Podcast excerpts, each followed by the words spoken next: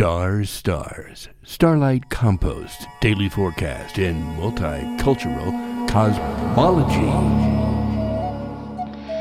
Divine Rising, it is Wednesday, the 16th of August, new moon. Uh, the moon and the sun are visiting the two sisters, enjoying each other's company, swapping stories, trading secrets and recipes new moon. It's uh, the year of the ocean rabbit. I retreat, I feel the large intestine, working with our feminine sorrow to make a better tomorrow. It's the month of the waterfall winter dragon. I reign the dragon, tumultuous waterfall, the waterfall dragon ruling with the stomach and imagination. The genie in the bottle. It's a 10 of clubs today.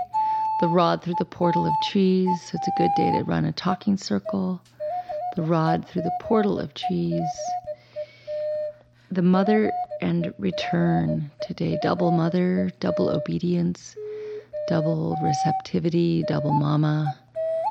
And the return, the turning point.